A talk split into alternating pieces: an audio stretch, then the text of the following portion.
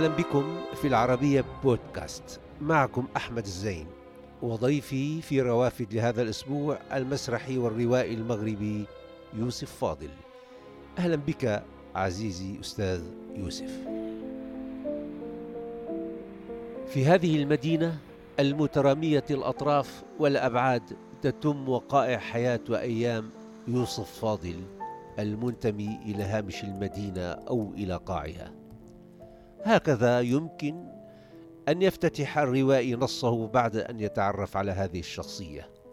رجل متعدد وعلى قدر عال من الشفافية والعمق.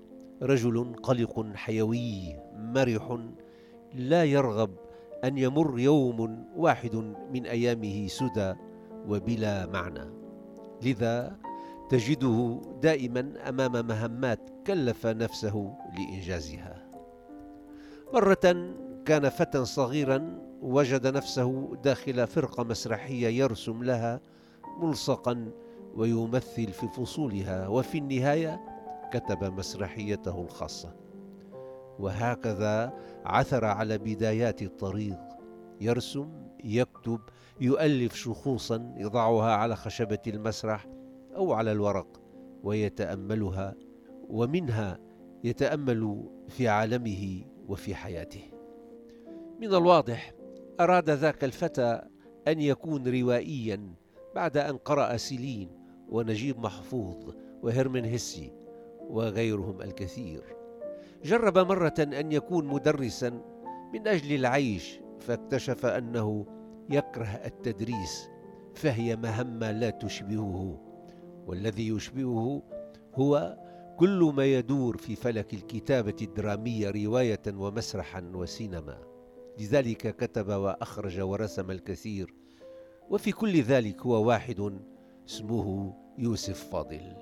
زرته في دارته في كازابلانكا فوجدته محاطا بلوحاته ولوحات أصدقائه وبكتبه يهتم بشأنه اليومي بكتاباته وقراءاته ونباتاته وبزرقة فضائه.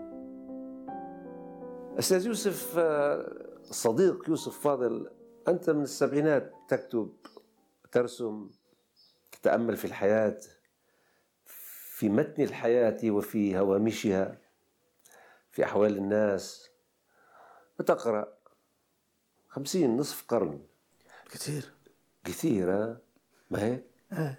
آه. تشعر الآن أنه كثير؟ و... ولماذا التعب ولماذا التعب ولماذا العناء شكسبير بيسأل بيقول عندما عندما لا تجد أحدا يصغي إليك أكتب لأن الورقة البيضاء كفيلة بهذه المهمة آه. شكسبير نعم العظيم آه. آه.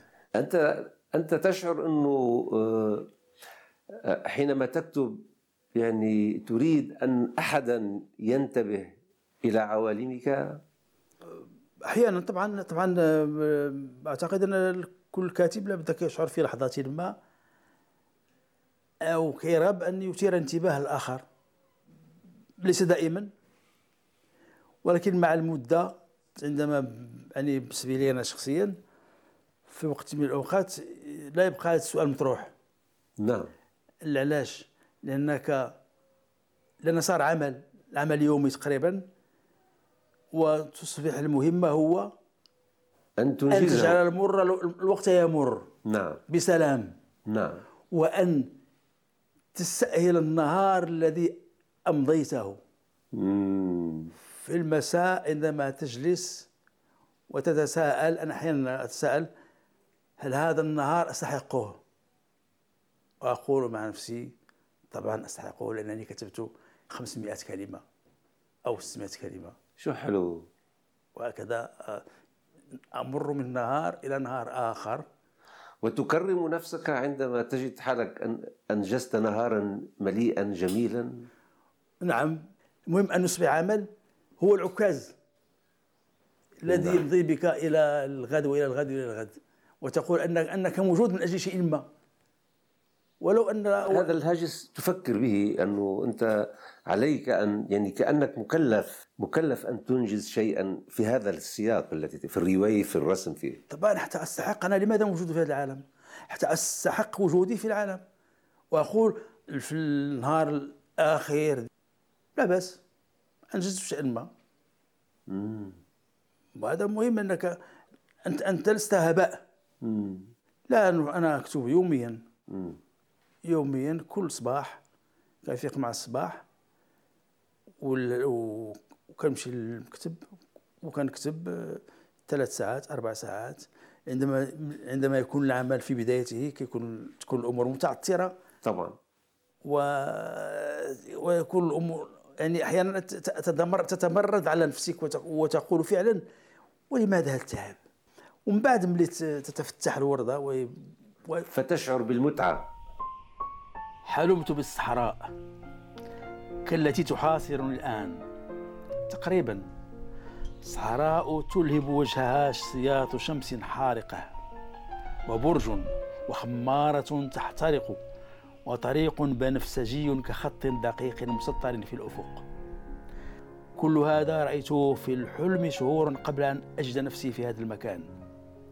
لم أدع قدمي في أي صحراء قبل الحلم الذي لا رأيت. لم أمر على أي برج ولم أنزل بأية خمارة. كل هذا رأيته في الحلم. إنما بالدقة نفسها تقريبا بالترتيب المحير نفسه. الخمارة المحترقة أولا فالبرج المبني بالطوب ثم الطريق.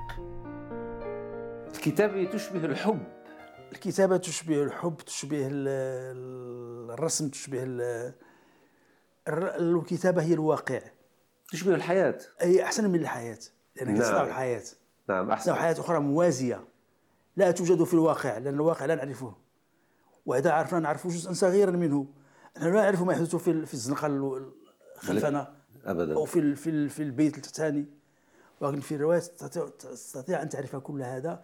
وتعرف دواخل التي لا الشخصيات الذين تصنعهم آه واصنع واقعا آخرا آخرا موازيا. وجديدا وهو الواقع هو الواقع بالنسبة الواقع بالنسبة. لكاتبه نعم. نعم طبعا عرجت على فكرة ال- انه إنه في الآخر عندما في اليوم الأخير اطال الله بعمرك يعني آه، إنه عندما يتأمل المرء آه، في التجربة في تلك الأيام والسنوات التي مضت يسأل نفسه إنه إذا كان فعل شيئا ايجابيا أو مهما أو لا.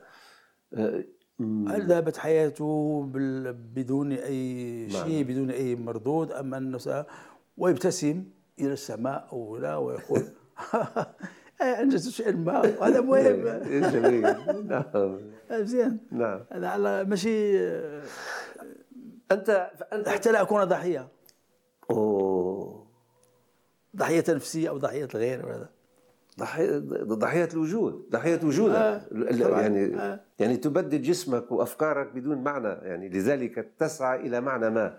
وهذا المعنى يعني اشتغلت عليه على على مج في مجالين على سكتين. في الرسم وفي الرواية. رواية وكمان والنوافل الرواية مش نوافل يعني وتوابعها من مسرح وسيناريو وطبعا. ولكن الأساس على ما يبدو هو الرواية وال- واللوحة. لأن في البداية كنت رغبتي هي أن أكون تكون رساما. رسام. نعم. وذهبت إلى مدرسة الفنون الجميلة. لبعض الوقت وأنا لما لم أتم. و آه، والمسرح بدأت بالمسرح. لهذا تبقى هذه الأمور الثلاثي يبقى يبقى ملازم. وإن كان المسرح الآن لما ك- لا أكتب مسرح كثيرا لأن الف- أنا كنت أكتب مسرح عندما تكون هناك فرقة مسرحية. معي مم. أو عندي أو عندي طلب. لا أكتب مسرحية وأتركها. يعني حلاق درب الفقراء القديم كان في فرقة وقت اللي كتبتها؟ طبعا. كتبت لفرقة كنت أنتمي إليها. نعم. كل المسرحيات التي كتبت كتبتها من أجل فرق كنت أنتمي إليها. مم. إلا فرقة أو أو طلبني مني كما طلبت مني الفنانة توري جبران أن أكتب لها نصا أو نصين مسرحية اللي كتبتهم لها وكيف كانت علاقتك بسوريا جبران الممثلة وليس ال- المثقفة لا لا جوري هي فنانة ومرافقة الإحساس وتحب المسرح بشكل عندها شغف جنوني شغف. آه، إيه. لهذا التعامل مع تونس جبران هو تعامل مع هي شغلتها طبعا آه،. تع- تعامل فريد من نوعه م- مليء بال- بالحب والمتعة وال- وتعشق أن تعشق أن أن, أن تمثل تونس جبران في مسرحية كتبتها لها و- يعني هذا من أنت كتبت لها نصين أو أكثر؟ فيها نصين. نعم نعم. آه، ياك غير أنا إيه. سونيكم موا. نعم. أيام العز. أيام العز. كتبت اسمها أيام العز. آه، حلو عالم حلو يعني ويغني يغني يخصب بعضه البعض. يعني يعني التجربة الإبداعية هذا المثلث أو الذي تتكئ عليه سميته عكازي وعكازي بثلاث ثلاث أقدام. وهذا يمتنك أكثر للمضي بعيدا. دائما كان كيطرح علي واحد السؤال. نعم. من الكتاب الذين أثروا فيك؟ مم. وترددوا كثيرا في الجواب على السؤال لأن لأنك أنا قريت بزاف ديال كثير من الكتاب وعرج على الروايات من الشرق والغرب والجنوب والشمال. وأحيانا أقول فلان وأحيانا أقول فلان. واكتشفت في النهاية أن أن المسرح هو الذي أثر في كثيرا في طريقة كتابتي في الرواية. هذا السؤال اللي كنت بدي أسأله. المسرحيون بشكل عام عندما يكتبون رواية هم الأجدر في نحت الشخصية ورسمها والتوغل في أعماقها ال- ال- النفسية والفكرية. هذه فكرة أعتقد أنها هذه تسعف الكاتب الروائي أمر طبيعي. وإذا كان مسرحي يعرف كيف يلبسها كيف يدرس نفسيتها كيف يحطها يضعها فوق الخشبة. نضعها فوق الخشب نعم. ويتأملها. مم. ولهذا تأتي كثيرا الأنا. وهذا يعطي زخم للشخصية وال- عندما تنظر إليها وهي على خشبة المسرح وتتحرك وت- وتخاطب الناس. هذا قط أبيض جميل يسير معي. هذه اللي فتحت فيها أبواب أبواب القصر وتحدثت في مرآة المهرج. عما يحدث خلف الجدران. وغيرها؟ وغيرها في هذا نص قديم؟ هذا أول نص كتبته في 82 آه في 82 آه هذا أول نص. هذا أول نص. هذا الخنازير. إيه. أنا من الأول كنت أحب أن أكتب الرواية وليس شيء آخر. لأني كنت أقرأ نجيب محفوظ وأقرأ حسن عبد القدوس وأقرأ السباعي وريدون أكتب مثلهم عندما كنا صغارا. وفعل. وكنا نكتري الكتب من عند من بائع ال- الحمص والكاوكاو في في في, في أسفل البيت. نكتري الكتب ب 10 سنت ب 10 سنت 10 سنتيمات. ونعيدها في الغد. 500 صفحة نقرأها في في ليلة واحدة. في ليلتين ونعيدها في اليوم الثالث لنأخذ هذا عقاب. هذا عقاب. ولكن كنا عقاب مدمنين جميل. هذا تلفزيون. تلفزيون ديالنا. تلفزيون نحن. في حينها. لم يكن تلفزيون. نعم. هذا الطائر الطائر الأزرق بالإيطالي. الطائر الأزرق بالإيطالي. والطائر الأزرق بالإنجليزي. بالإنجليزي الطائر الأزرق. إيوه. والطائر الأزرق بالعربي. نعم. وهذه فرح بال... بالإنجليزي. غيروا لها العنوان. ال- الكتاب الروائي هي مثل ما ذكرت هي خلق حياة موازية أو إعادة صياغة للحياة. يعني ويدخل فيها المتخيل بالافتراضي بالواقعي بالتاريخي بالرؤيوي المستقبلي باللامرئي بالسري, بالسري. بال... بالداخل وسؤال. وفي- بداخل بداخل ماذا يحدث؟ بداخل الناس بداخل الشخصيات بداخل الناس. فيما يفكرون فيما لاننا لا نستطيع لا نرى هذه الأشياء في في الواقع وعندما تقرا الجريده وعندما تقرا هذا ولكن عندما تفكر فيه ككائن عنده كل كل كائن كيف ما كان نوعه. له له أمل له طموحات له إحباطات له نفسية معقدة كل شيء كل البشر. وهذه الأغوار التي تبحث فيها أنا أعتقد هي اللي كتجعل من الروايه غنية ومن المسرح شيء غني. صح. صح. طبعا معروف عنك أنت منحاز منحاز بكل ما كتبت تقريبا للمنسيين للذين لا نسمع أصواتهم آه، للمهمشين يعني لهذه الفئة من المجتمع اللي التي تعيش في القاع في قاع المدينة إذا صح القول. آه، ما الذي جعلك تتأمل من هذه من هذه الزاوية؟ حسب اعتقادي.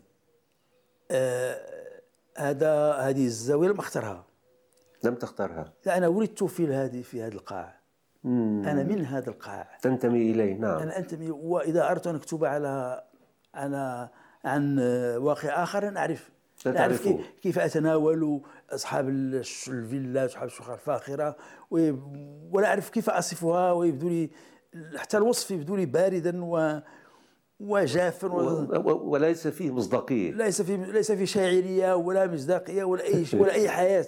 نعم جاف. جاف و- وح- وحياة تروكي إيه، ولكن بالأساس لأن جئت من هذا القاع من درب الفقراء من درب درب الشرفاء من آه، الأحياء التي سكن غريغوان القريعة الأحياء التي عشت ولدت وعشت وتربيت فيها. لهذا عندما أفكر أفكر في هذا نعم. لأن لأن آه، أحيانا تقف أمام مشهد تكتب مشهد مشهد ما.